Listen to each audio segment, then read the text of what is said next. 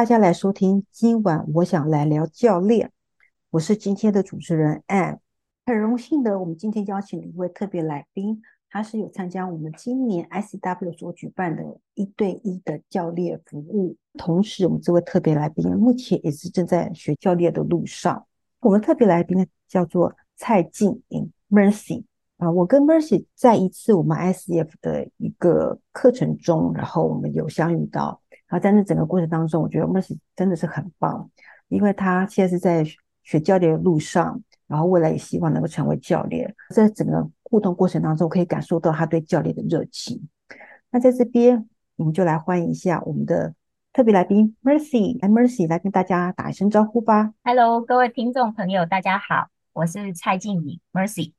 哎，Mercy，可不可以稍微先分享一下你的背景呢？哦，好的。我目前在管理顾问公司上班。我大概是我学习教练这件事，大概是从二零一八、二零一九年开始的，到现在也大概四五年的时间。刚刚 Ann 有说，就是。我其实正在学习教练途中，那我会在，其实我现在正在申请 ACC 证照，如果顺利的话，希望呃下个月或下下个月，至少就是希望今年是可以拿到 ACC 证照的。这大概是我的背景介绍。谢谢 Mercy，在这边先预祝你拿到 ACC 喽。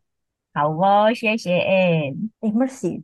你刚刚讲是说你从二零一九年就开始学习教练了。我相信你学习教练之前应该是有接触到教练，才会想要让你去学教练。我有点好奇，是说你当初就是你的第一次接触教练，那个时候是什么样的情况？然后你又有什么样的感觉呢？其实回想起来，那时候我第一次接触教练，应该是我的呃老板他领导我的方式。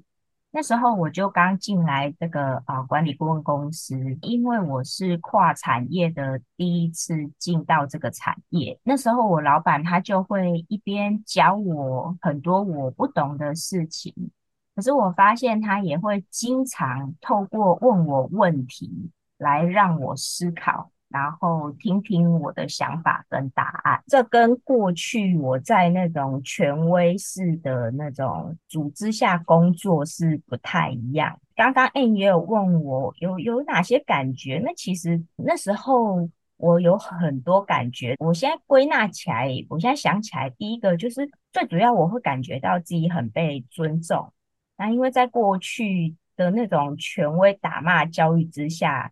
长大的我通常都是听话办事，然后不能有自己的意见。那现在遇到我的老板之后呢，我可以表达我的想法、我的意见。我的老板呢都会很好的倾听，并且就是给予回馈，或者是他认为好的，他就会支持我去做。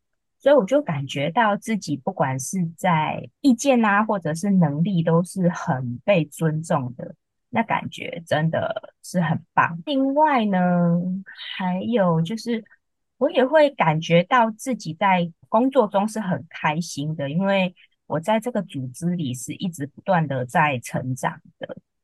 因为我的老板他在就是提问完之后，我回答我自己的意见跟想法嘛，如果他支持的话，我就会去做，我就会为我自己所说过的话而负责去执行。我发现，在无形之中，我也会增强了我自己的责任感，然后也加强我自己解决问题的能力，也增加自己在组织里的贡献度，提高组织的整个业绩，做到一整个团队共好，大概是这样子。哇哦，感觉到老板真的很重要，一个老板可以改变一个人的一些想法。没错，真的是这样子。哎，那时候我点我这边完全是有一个好奇在，很个人的好奇，就是你从一个比较权威式领导，后来变成是教练式的领导。现在，请你回头再想一想，当你从权威式忽然变成教练式，你会不会觉得说，哇，怎么会好像很天差地别的感觉？这当然有啊，那种感觉，对，那个形容词就是 Ann 所说的这样子，就是天差地别。一个就不能有自己的想法，一个是你可以发挥很多自己的想法，然后你感觉自己在这当中会有很多的看见，或者是或者是解决问题的能力，或者是。解决问题完之后的成就感，我觉得那两者真的是很大很大的差异。哇，看见解决问题的能力，还有那个成就感，这些都是对员工来讲是一种很大的一种动力耶。是的，是的。那你刚刚讲是说，你从二零一九年开始接触教练，那是什么样的原因让你后来就决定说你要学习这个教练？其实我刚刚有提到我老板啊，因为就是我老板他是这样子的。教练是领导的管理方式，所以我认为他也大大的发挥他的影响力。我真的是受他的影响很深，而且那时候呢，一进公司的时候，他就推荐我看陈茂雄老师的书。那本书的书名叫做《萨提尔教练模式》，学会了就能激发员工潜力，让部属自己找到答案。那我在看了。这本书里面所写的一些对人的尊重、启发和鼓励，我就对这种嗯领导方式感觉哇，好有兴趣哦。啊，那再加上那时候我的老板他就正在蓄力上茂雄老师的课，所以我就追随我老板的脚步去上茂雄老师的教练式领导和自我觉察的课程。陈茂雄老师是我们第二届的理事长，是我了，我知道。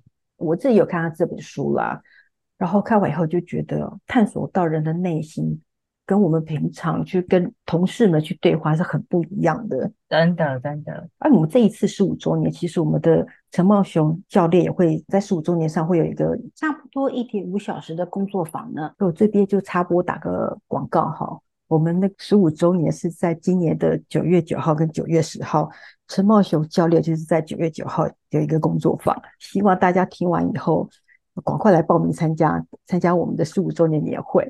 这是一个插播。好，那再讲回来，你就是上陈茂雄老师的课程，教练式领导跟自我觉察的课程。嗯、对，可是这个课程是它是上完以后就可以申请我们的 ICF 的 ACC 是这样吗？当然不是，这两门课只是课程，但其实课后还有，其实如果要拿 ACC 证照的话，我们还要经过一百小时的练习，然后还有团体督导跟个别督导这样子的呃训练，然后最后还要透过笔试跟口试，经过。重重关卡才能拿到这样子 ACC 的证照，也不是这么的容易的。所以上课是一个敲门砖，是上完这个课，然后还要拿到一百个小时的，就是。所谓的 coaching hours 嘛，这样子整个教练的学习来讲，有哪一些收获呢？学习 coaching 对我来说真的有非常多的收获。我大致把它分成三点。第一点，我我觉得我会更认识自己，然后经常在教练的过程当中也会看见自己的盲点，因为我发现我很常在事件当中会因为。自己个人的情绪，或者是很多这种自动化的思考，而没有办法客观的看待人事物。可是透过教练来作为一个中立的第三者，他就会给予我一个客观的反馈，让我能够可以看见自己忽略或者是没有觉察的重要细节，然后来看见自己的盲点，会让我对一个人事物。会有一个比较不一样的看法。再来第二点的话呢，呃，我在学了 coaching 之后呢，我开始比较了解，并且也尊重每个人都有他的差异性、独特性跟他的个人价值。其实，在还没有学沟通之前，在还没有学教练之前，我面对那种和自己很不一样的人，或者是甚至其实有时候会有一些行为脱序的人会感到很不理解，也不谅解，甚至很难接纳，而且在心里其实会产生很多的情绪。可是呢，在学了教练之后呢，就会理解这些每个人所表现出来的行为差异底下，其实我们都存在很多的共通点，就会比较让我比较容易接纳，并且尊重每一个人的这个差异。了解这些之后呢，也会减少我自己内在的这种波动。我我觉得对我自己有带来更平静的这种人生。再来的话，第三点是，我觉得自己的沟通能力也有提升。你以前啊，我记得我以前没有学 coach 之前，我都常常会用封闭式问句跟人对话，有太多的封闭式问题，会限缩了很多双方的对话。更简单的说，可以说是封闭式问句，其实只是把自己的心里的答案，然后用问句来包装，然后再去问对方，只是自己的意见，而不是对方的意见。在学了 coaching 之后呢，我会学着在对话里面用更适当的问句，例如说更多的开放式问句，但是有时候呢，我也会使用封闭式问句来。倾听和跟对方对话，然后让对方可以畅所欲言，也让对方可以感受到被聆听，或者是理解，或者是被理解这样子，然后帮助我在沟通和解决问题上都有更上一层楼的感觉。简单这样分享。刚刚 Mercy 谈到了有三点嘛。一个就是更认识自己，然后看见自己的盲点；再来是了解并尊重每一个人他的独特的价值观跟所谓的独特性；然后再来是提升沟通能力。这三点非常有同感。我在学完教练，然后之后在一直不断的跟人家做一对一教练过程当中，我自己觉得说，尤其是刚刚讲的第二点，就是更能去尊重每一个人价值观跟独特性。就像你刚刚所讲的，就是你碰到有些人不能理解他那个行为，可是透过那个教练的一对一，我就发现哦，原来他是这样子的一个看法，我就有一种好像忽然就一个亮光，就了解哦，原来是这样，是恍然恍然大悟的感觉。没错，我想 Mercy，刚刚你讲的这三点，你自己在学到 coaching 当中，你觉得你有了你有了这些收获，想进一步想去询问一下。你自己有个人这些个人收获，那你觉得有哪一些人很适合上 cosm 呢？其实我真的是认为每一个需要沟通的人都非常适合的学 cosm。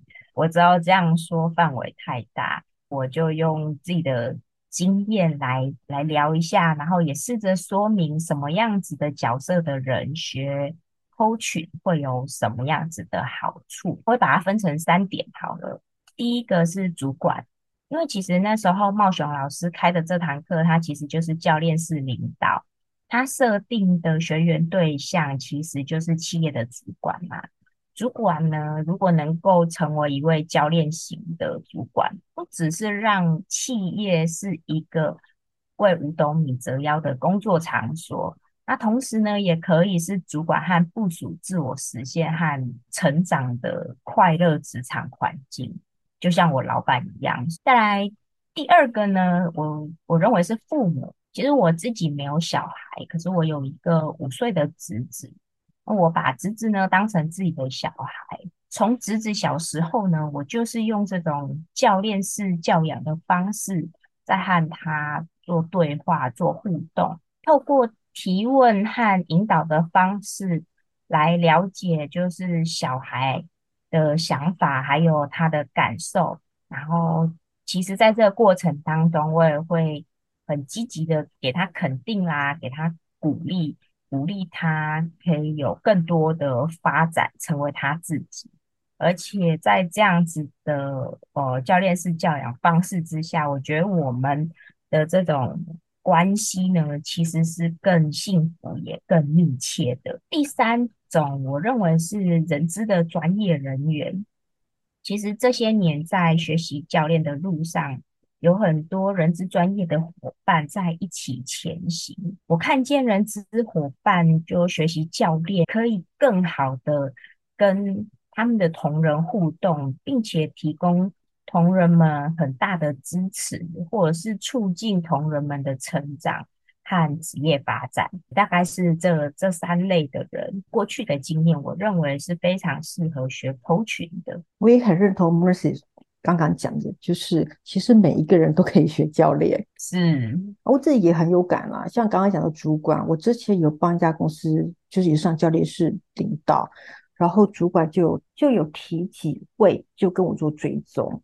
很明显就是跟我做追踪，这些主管运用式教练式领导，他底下的员工真的成长速度很快，而且可以感受到主管跟员工的那个关系是比较好的，那个互动是很和谐的。然后刚刚有你有讲到所谓的小朋友这一块，其实刚好前几集我们就是在讲说亲子教练嘛，然后那个教练也有在讲是说那种帮助那种小孩子，那小孩子其实是。透过教练以后，其实是很快乐的。这中间他说他也不只是教练小孩，嗯、同时也教练了父母。他那个感觉，他觉得是很不一样的。是的，是的，就是有一种教学相长的那种共同成长的感觉。我真的觉得你的侄子好幸福，你家里头好幸福哦。透过这样子的对话，觉得是家会很和谐。所以我说，真的学习教练是如果适合。就是需要沟通的人，真的都是很适合学习的。这对于关系的和谐的提升啊，或者是这种沟通的方式，真的对于人生会有我我认为真的是会朝向更美好、更和谐的这种关系前进的。我听到好多人就是默默的学了教练，然后就默默的运用到家庭，然后他们就想说，那个家庭就人就是。家里面的成员的关系那种氛围就不太一样了。那你刚刚还讲到人资的专业人员，我也还蛮认同的耶。因为人资其实是很辛苦的，要面对很多不同的人。所以他如果学了教练，面对不同跨部门的沟通，感觉上是蛮好用的。刚刚也讲到说，这些三类的人可以就是去学习教练。那你觉得在学习教练的路上，你会有什么样的建议呢？其实学习。这个教练呢，他是一个持续不断迭代的过程啊。我自己认为有一个开放的心，然后你愿意投入你的时间，还有金钱，然后透过专业的课程，然后不断的就实践在工作上或实践在生活中，不断的反省。反省可能可以透过你的 mentor 或者是旁观者。来给你的回馈，这样子不断的学习和练习，我认为可以成为一位能够帮助他人发挥潜力，并且达成目标的教练。刚 Mercy 说的很对，就是其实学习教练是要一个开放的一个心态。我自己的感觉啦，就是很多人在讲说，在学教练的时候，有一些技巧或观念要转，比如说之前。我们有习惯性讲封闭式的问句，就是一直问好不好、可不可以、要不要，然后转成开放式问句。哇，他们就觉得说这个光是改这个就有点困难。是的，是的，嗯，学习教练真的是一个还蛮是一个长期的路。只要开始学习教练以后，几乎是不会停下来了。我不知道你什么、嗯、有没有这样子的感觉？有有，学了教练之后，我觉得不管是真的有需要拿这个证照，或者是在工作上、在生活上，他已经变得无处不在了。到这里也差不多是我们今天的 podcast 了。不晓得 Mercy 有没有什么想要再分享给听众的呢？如果呢，你希望可以让你的工作职场的这种沟通能力可以迈进。家庭关系可以和谐，我相信学习教练绝对是一个 CP 值很高的一门学习，所以欢迎一起加入教练的行列。好，谢谢 Mercy，我们真是也是希望透过 Podcast 能够分享那个教练，我能够让更多的人能够加入我们的教练行列。今天很谢谢 Mercy 的专访，我们就到这边，就跟大家说声下次再见喽，下次再见。好，谢谢，好，拜拜。拜拜。